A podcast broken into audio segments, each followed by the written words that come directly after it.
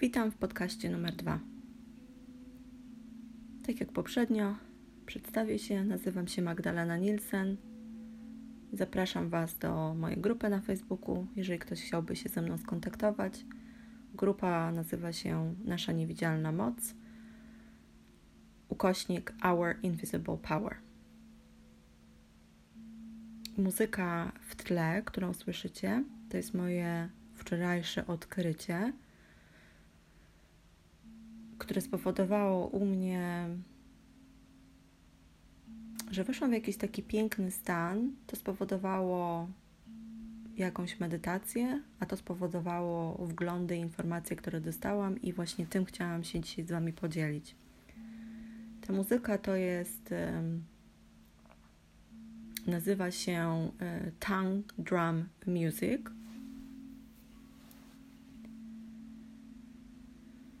Słuchajcie, na Bali jest taki piękny, głęboki, bardzo duchowy rytuał oczyszczania przez wodę albo z wody.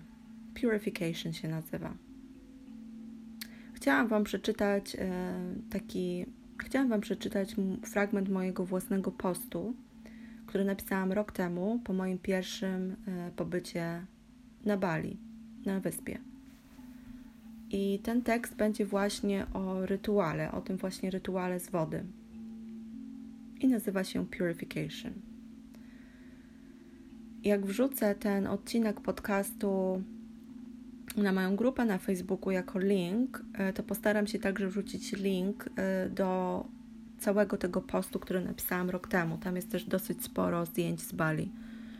Wydaje mi się, że warte przeczytania i warte obejrzenia. A teraz ten tekst, który napisałam rok temu. Część tego tekstu. Tytuł to jest Purification. Łajan towarzyszył nam przez trzy dni, dowożąc nas do najpiękniejszych miejsc na Bali. Jak już wcześniej wspomniałam, zależało nam na zobaczeniu paru genialnych miejscówek, ale w związku z tym, że czas y, transportu okazał się być dosyć długi, z wielu y, tych atrakcji razem z mężem zrezygnowaliśmy. Jednakże ekologiczne uprawy kakao czy kawy oraz balijska hinduska świątynia zostały na naszej liście miejsc do zobaczenia. Wiecie, jak czasami ludzie sobie robią takie listy miejsc, must to see. Ja też miałam taką, taką listę miejsc do zobaczenia na Bali. Przewodniki turystyczne e, po Bali podają konkretne świątynie. One są dosyć duże i niestety bardzo turystyczne. Wayan zabrał nas do innej świątyni, takiej troszkę schowanej, gdzie turyści nie docierają, a przychodzą tylko miejscowi. Generalnie w świątyniach balijskich, oprócz modlitwy czy medytacji, można także przejść przez rytuał oczyszczenia przez wodę. Robią to zarówno yy, Balijczycy, jak i obcokrajowcy. Ale skąd w ogóle w świątyniach woda? To jest bardzo interesujące. U nas w kościołach jakby nie ma wody. Generalnie woda na całej kuli ziemskiej jest oczywiście bardzo potrzebna. To jest fakt. Ale na Bali jest ona potrzebna bardzo szczególnie. Bardzo, bardzo szczególnie ze względu na ryż, który rośnie na terasach ryżowych, a który to uprawia się w wodzie.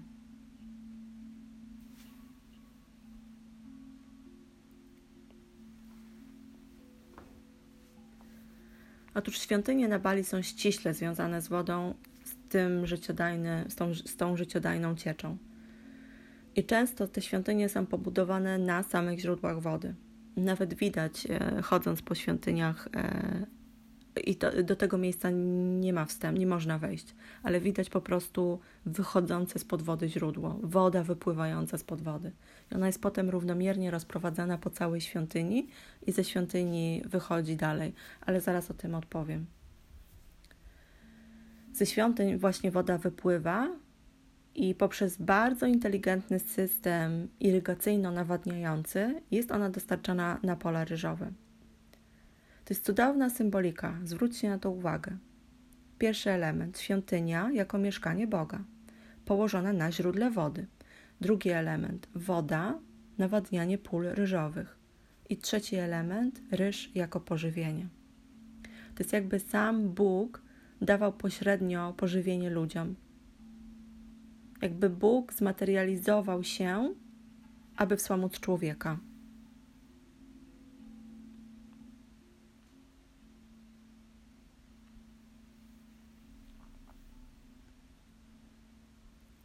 To jest oczywiście moja refleksja. To nie, nie powtarzam tego za kimś, tak? Po prostu teraz sobie pomyślałam, że to, to jest takie uosobienie Pana Boga. E, Boga. Jest cyrkulacja. Obieg. Metafora z Bogiem jest ważna, ale to wyjaśnię troszeczkę później. Ale idąc dalej tym teraz tropem. Sama struktura pól ryżowych, tak zwanych tarasów ryżowych, jest moim zdaniem fascynująca. Bo tarasy ryżowe wyglądają e, troszkę tak jak wąwóz.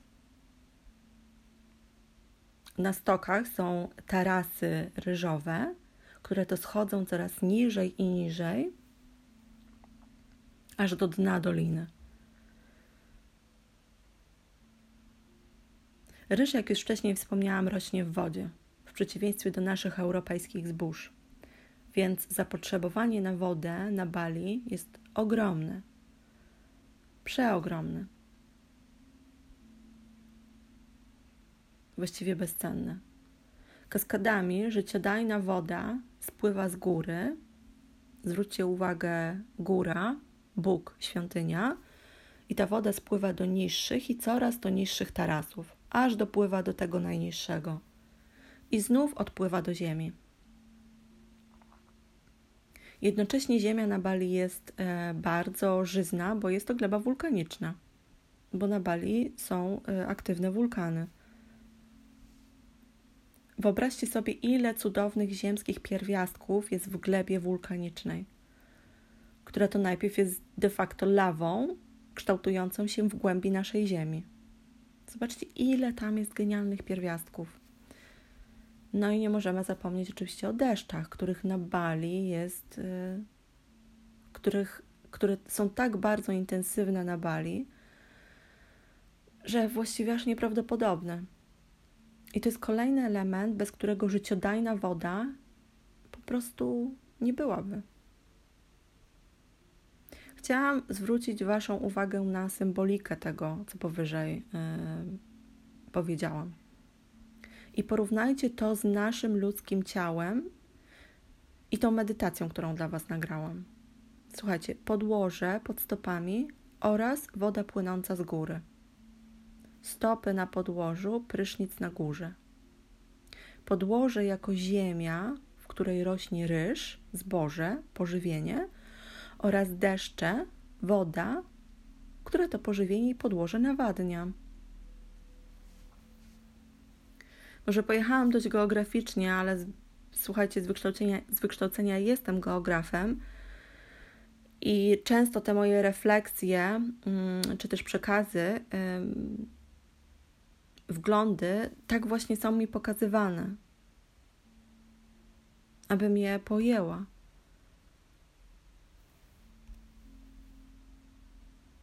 Bo analogie przyrodnicze rozumiem Słuchajcie, no góra wie, co, co, co do nas mówi, abyśmy usłyszeli i w jaki sposób e, do nas mówi.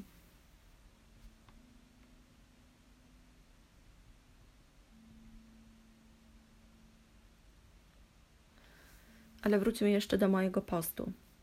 Więc czytam dalej. W świątyniach na Bali są takie szczególne miejsca, z których wypływa woda do niewielkiego basenu. Nie wiem, czy mi się uda y, wrzucić to zdjęcie na grupie może po prostu zrobię to jako taki obrazek do podcastu numer dwa.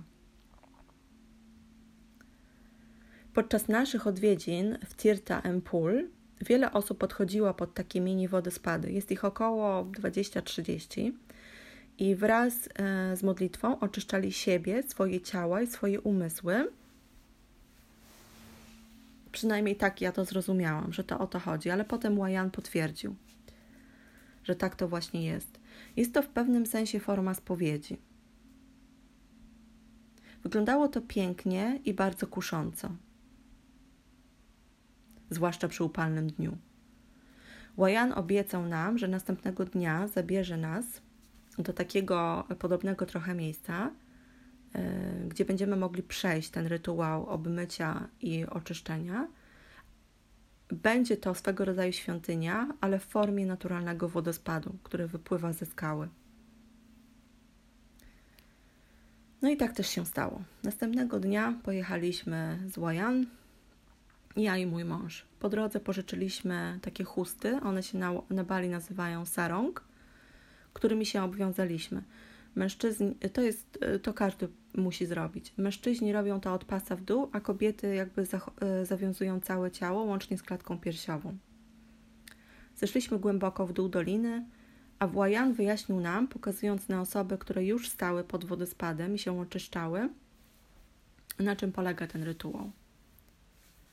E, powiedział, abyśmy zwrócili uwagę na wodę, która spada z wodospadu na człowieka, obmywając go. Wskazał nam na wodę, która była biała i mętna, ale dodał, że nie u każdego lub po każdym woda jest biała. Osoby, które ponoć częściej korzystają z tego rytuału, mają wodę przeźroczystą. I słuchajcie, rzeczywiście u niektórych osób woda była przeźroczysta. To jest bardzo interesujące. Zatem przebraliśmy się, e, będąc w tym wąwozie, i poszliśmy szybko pod wodospad. Dzień był bardzo upalny, więc wejście do zimnej potokowej wody było orzeźwiające. Łajan dał nam po jednym kwiecie jaśminu i dodał, że gdy wejdziemy pod wodospad, włożymy głowę pod, wodoska, pod wodospad, to powinniśmy ten, ten kwiatek jaśminu trzymać w dłoniach, dłonie przyłożyć do twarzy i w tym momencie, kiedy woda z wodospadu zacznie spadać na naszą głowę, to puścić ten kwiat. I on będzie symbolizował, podobnie jak biała mętna woda, odejście czegoś starego, niepotrzebnego, czyli oczyszczenie się. Ja miałam pójść pierwsza, bo się oczywiście bardzo napaliłam i nie mogłam się doczekać, kiedy stanę pod tym orzeźwiającym wodospadem. Jednak gdy podeszłam przodem do wodospadu i poczułam, jaką ogromną on ma siłę, taki malutki wodospad, Słuchajcie, jeszcze nie włożyłam głowy pod wodospad, tylko tak naprawdę klatką piersiową się do niego przysunęłam, to się przestraszyłam. Ten malutki wodospad był tak bardzo silny, że po prostu spanikowałam. Próbowałam jeszcze parę razy, ale z przerażenia właściwie zrezygnowałam. Więc mój mąż poszedł, a za nim Łajan, a potem jeszcze dwójka osób a ja stałam tam jak kołek i nie mogłam po prostu uwierzyć, że po raz kolejny w życiu moje lęki powstrzymują mnie od zrobienia czegoś pięknego. Zrozumiałam jednak bardzo szybko, bo nie chciałam poddać się tej myśli, że tego nie zrobię. Że jedyny problem w moim lęku pochodzi z techniki oddychania podczas włożenia głowy pod wodospad. Pomyślałam sobie zatem, muszę coś zrobić z moim oddechem. I pomyślałam sobie znowu, a co jeśli po prostu wstrzymam oddech na paręnaście sekund? To była chwila, kiedy odważnie włożyłam głowę pod wodospad. Zrobiłam to, słuchajcie, zrobiłam to. Nie mogłam uwierzyć, ale pokonałam swój własny lęk. To było niesamowite uczucie. Woda była orzeźwiająca, była owszem silna, ale czułam się po prostu cudownie. Mój mąż oraz Łajan powiedzieli mi, że moja woda była biała. Nie dziwię się. Potem się odwróciłam tylko tyłem do skały, po której spływał ten wodospad, i znów włożyłam głowę pod wodospad. Potem obróciłam się jeszcze raz przodem do wodospadu i jeszcze raz włożyłam głowę. A potem cały ten cykl powtórzyłam jeszcze raz. Właściwie to nie chciałam stamtąd wychodzić. Przy ostatnim razie widziałam wszystkie moje lęki.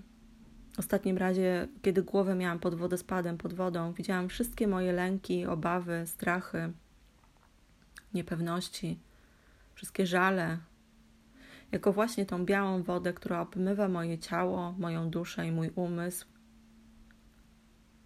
i odpływa do potoku. A tam łączy się lub też jest odbierana przez Matkę Ziemię. Pamiętam, że poprosiłam wtedy Boga, aby zabrał, zabrał wszystkie lęki ode mnie i przemienił je w coś pięknego, mądrego i dobrego dla mnie.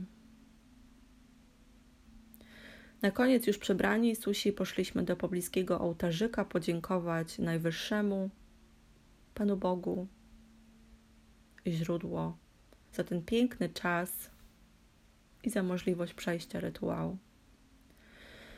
Cały ten dzień chodziłam dumna jak paw, bo zmierzyłam się z moimi lękami. I to było cudowne doświadczenie.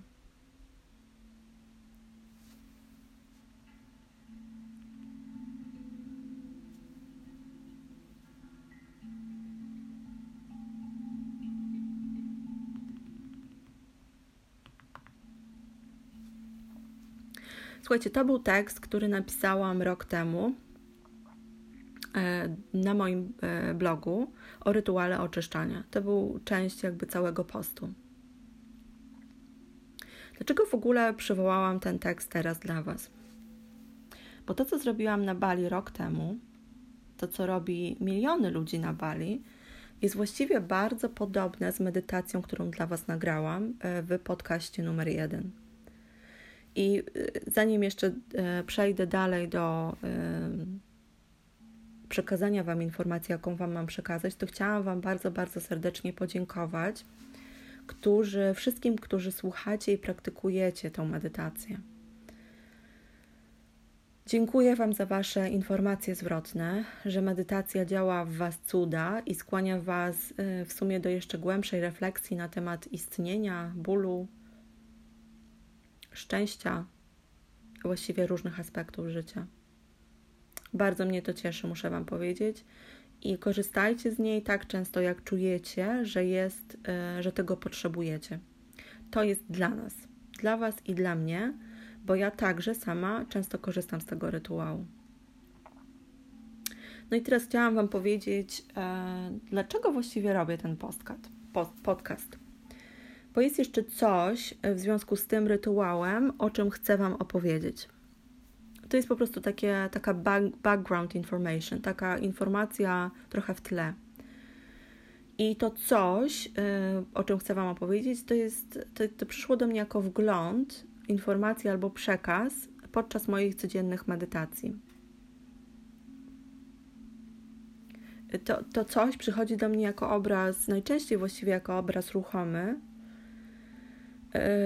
równie często jako słowa, czasem jako emocja. I najczęściej przychodzi to, kiedy świadomie siadam do medytacji, ale właściwie też przychodzi do mnie, kiedy nie, nie siadam do medytacji, ale jestem w stanie medytacyjnym. Na przykład, gdy opieram ziem, obieram ziemniaki lub jestem na spacerze. Podejrzewam, że ci z Was, którzy medytują sami, macie podobne wglądy, więc czujecie, o czym w tej chwili mówią. Więc gdy to do mnie przychodzi, ten przekaz, ten wgląd, to jest swego rodzaju informacja. To ona jest w mojej głowie bardzo prosta i zrozumiała. Jednak gdy zaczynam o, o tym pisać albo mówić, to plącze mi się język i w ogóle plączą mi się myśli. Bo słuchajcie, to jest trochę tak, jakbym musiała włożyć albo próbowała włożyć w otwór, koło w otwór po kwadracie. No, niełatwe zadanie. Ale czym byłyby te wglądy, które do mnie przychodzą, gdybym nie umiała klarownie ich opowiedzieć lub opisać i przekazać dalej? No, byłyby po prostu bezużyteczne, a one nie są nieużyteczne, one są super użyteczne. I chcę tylko uzupełnić, że sam rytuał, e, który Wam nagrałam w postaci medytacji, czyli jego treść oraz struktura, przyszedł do mnie w mojej codziennej medytacji. Od tak, spontanicznie.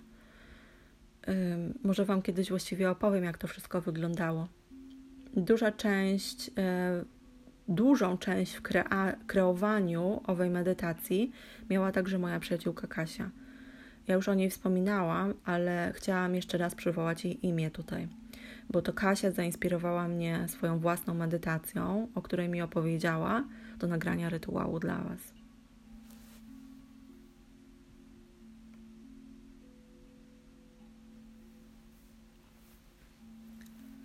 Wczoraj przyszły do mnie kolejne ciekawe informacje i wglądy i chcę się z Wami, z nimi, chcę się z wami nimi podzielić. Informacje te są związane ze wspaniałym rytuałem, z tym rytuałem wspaniałym, który dla Was nagrałam w formie medytacji. A było to tak. Wczoraj zupełnie przypadkiem natknęłam się na YouTubie na muzykę Tongue Drum Music. To jest właśnie ta muzyka, którą słyszycie w tle.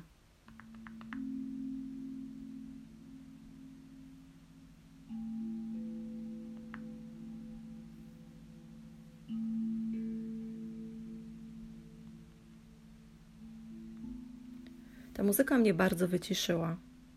Nie rozumiałam z jakich powodów, ale wyciszyła mnie bardzo, bardzo. Słuchając tej muzyki, miałam wrażenie, jak dosłownie obniżają mi się fale mózgowe do poziomu, słuchajcie, nie wiem, bo oczywiście nigdy tego nie wiem nawet jak to pomierzyć, do poziomu alfa, a może teta, a może właściwie nawet delta, chociaż fale delta w mózgu to są te takie fale, kiedy mamy głęboki sen, a ja przecież nie spałam. Było mi tak bardzo błogo i mogłam tak łatwo skupić się na tu i teraz. To jest tak, jakby otoczenie powyciągało ze mnie kabelki i zostałam całkowicie sama ze sobą. Przecudowne odczucie. Zobaczcie, ile wszystkiego jest do nas podłączonych. Stąd właśnie u mnie ta wizja wyciąganych kabelków. Gdybym wczoraj, wtedy, w tym momencie usiadła do medytacji, to jestem przekonana, że byłaby to przepiękna medytacja. Ale nie usiadłam do medytacji, tylko usiadłam na podłodze pod prysznicem, u mnie w domu. Chciałam sama zrobić rytuał oczyszczania i wpuszczania pierwiastków, minerałów, mikroelementów, witamin, wody strukturalnej itd. Tak do mojego organizmu. Nie czułam się wczoraj najlepiej, więc moment był po prostu idealny, aby kwantowo się oczyścić i doładować.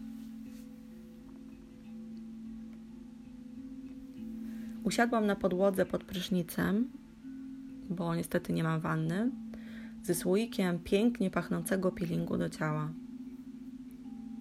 Zaczęłam masować i peelingować moje ciało. Po jakichś dwóch minutach zauważyłam, że robią to tak, jak jeszcze nigdy tego nie robiłam. Moje ruchy po skórze były długie, spokojne, kojące, delikatne, a oddech bardzo stabilny. Byłam bardzo skupiona. Normalnie to szoruję skórę w to i z powrotem chaotycznie, wiecie, tak aby szybciej. A oddech oczywiście miałam przy tym, e, mam przy tym bardzo y, szybki, no bo się zasapię, jak to robię. Więc sam peeling był pięknym rytuałem, a tak naprawdę jeszcze nawet nie weszłam pod prysznic. Tak naprawdę de facto nie zaczęłam robić rytuału.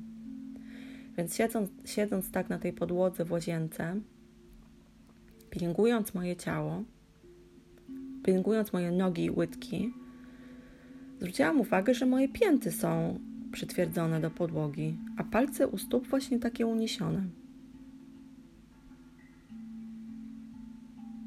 Pomyślałam, że w sumie to mogłabym zacząć ten rytuał już teraz, zanim woda zacznie płynąć z góry, z prysznica.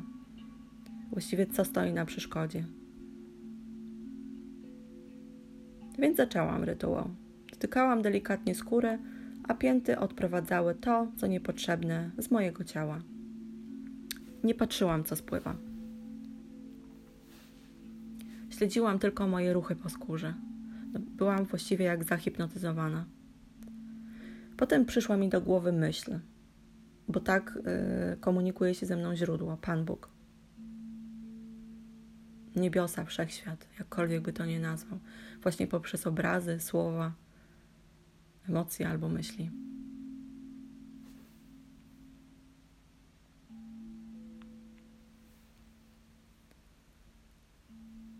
Właściwie to już mogłabym wpuszczać e, przez palce u nóg wszystko co ziemskie.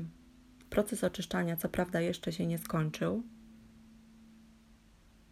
ale czy on musi tak naprawdę skończyć się, abym ja rozpoczęła następny proces, czyli napełnianie organizmu pierwiastkami ziemskimi? Czy tam tak naprawdę musi być wyraźna przerwa, że jeden proces się skończył i drugi może się zacząć? Tak naprawdę wszystko dookoła nas jest w ruchu. Łącznie z nami, nawet jeżeli siedzimy w bezruchu na kanapie. A teraz tylko taka dygresja związana y, z tym, o czym powiedziałam. Słuchajcie, jakoś nigdy nie podeszła, nie leżała mi yoga. Nigdy nie rozumiałam czemu, dopóki nie poznałam Qigong. Słuchajcie, dlaczego? No bo właśnie w jodze są to takie przejścia, postoje. A w Qigongu nie ma czegoś takiego. Ciało się właściwie porusza non-stop, ale są to ruchy bardzo płynne, wolne, delikatne. Ale wracając do rytuału pod prysznicem, do peelingu, więc przez pięty wychodziło to, co miało wyjść z mojego ciała, a przez palce już zaczęły napływać dobrodajne pierwiastki, substancje od ziemi. Już Wam mówiłam, że rytuał, który dla Was nagrałam, przyszedł do mnie spontanicznie podczas mojej własnej codziennej medytacji, czyli de facto podczas mojej komunikacji ze źródłem. Zgodnie z tym, co usłyszałam i z tym, o czym rozmawiałam z Kasią, skonstruowałam dla Was medytację tak, jak mi to było pokazane i powiedziane. Żadne słowo w tej medytacji nie jest przypadkowe. Nie było i nie jest przypadkowe. Ale znowu wróćmy do wczorajszego dnia. Siedziałam dalej pod prysznicem i pilingowałam ciało. Myśl znowu do mnie przyszła. Uziemnienie, cyrkulacja, cykl. Zobaczcie, znów geograficzny przekaz dla mnie. Pytam zatem w myślach moje źródło, mojego Boga. Czym jest uziemnienie tak naprawdę? Po co to uziemnienie? Po co i czemu to ma służyć? I czemu oczyszczanie mojego ciała schodzi do ziemi? Tutaj pojawił mi się obraz cyrkulacji. Taki obraz jak w książkach od geografii dotyczących cyrkulacji kuli ziemskiej, oznaczony strzałkami, nie wiem czy go pamiętacie. E, takie coś jak tutaj paruje ziemia, tutaj tworzą się chmury, tutaj pada deszcz, tutaj spada na glebę i takie, takie kółko, taki recykling. Komórki w naszym ciele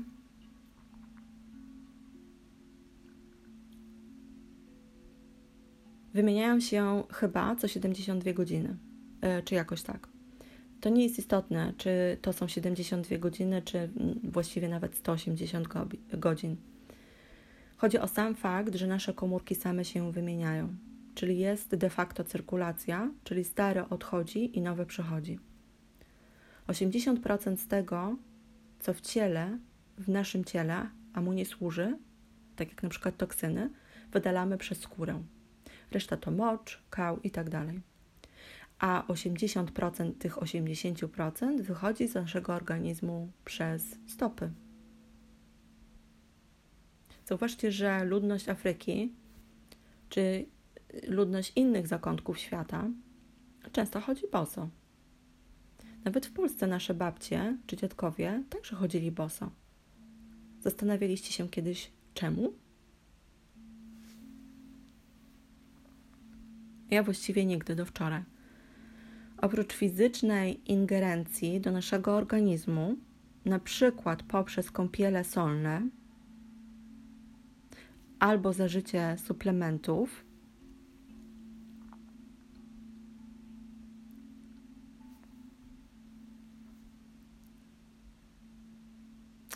może można także używać metod kwantowych. Pamiętajcie, wy sami decydujecie, co, jak, w jaki sposób podajecie do swojego organizmu.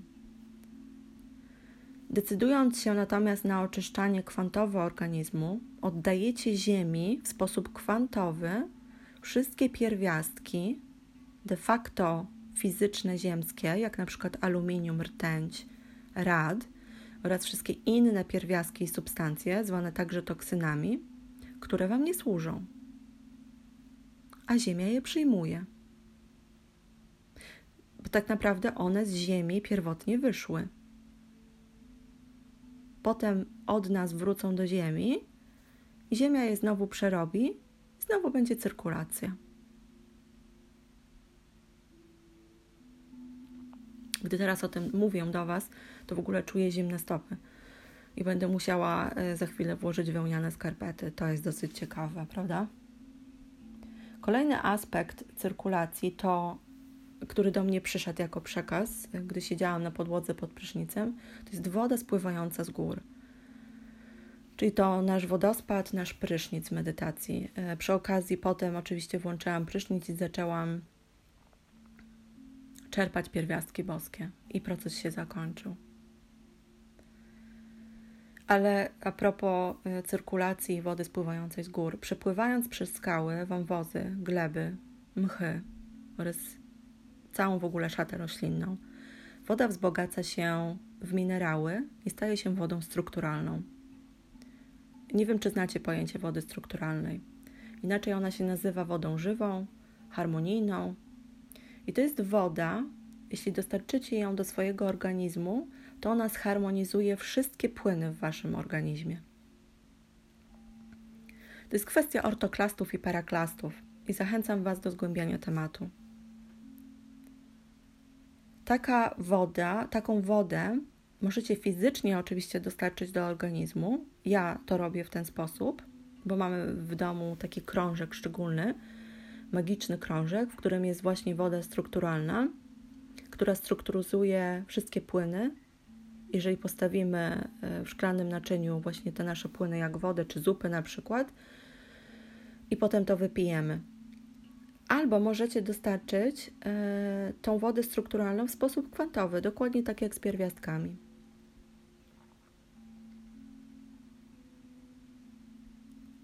Na zakończenie tego podcastu, bo już trochę do Was mówię, chciałabym tylko dodać, patrząc na, tylko na ten przekaz, który miałam wczoraj, jak cudowna jest przyroda, jak ona jest genialna. Daje nam odpowiedzi na, słuchajcie, daje nam odpowiedzi nie na materialne rzeczy, ale właśnie na takie egzystencjalno duchowe nawet. Wystarczy tylko usiąść w ciszy i ją obserwować. Cieszę się, że mogłam studiować geografię i poznać przyrodę i każdy jej element bardzo, bardzo głęboko. Słuchajcie, pożegnam się z Wami tym filozoficznym akcentem przyrodniczym. Dziękuję Wam za uwagę przez te 30 parę minut.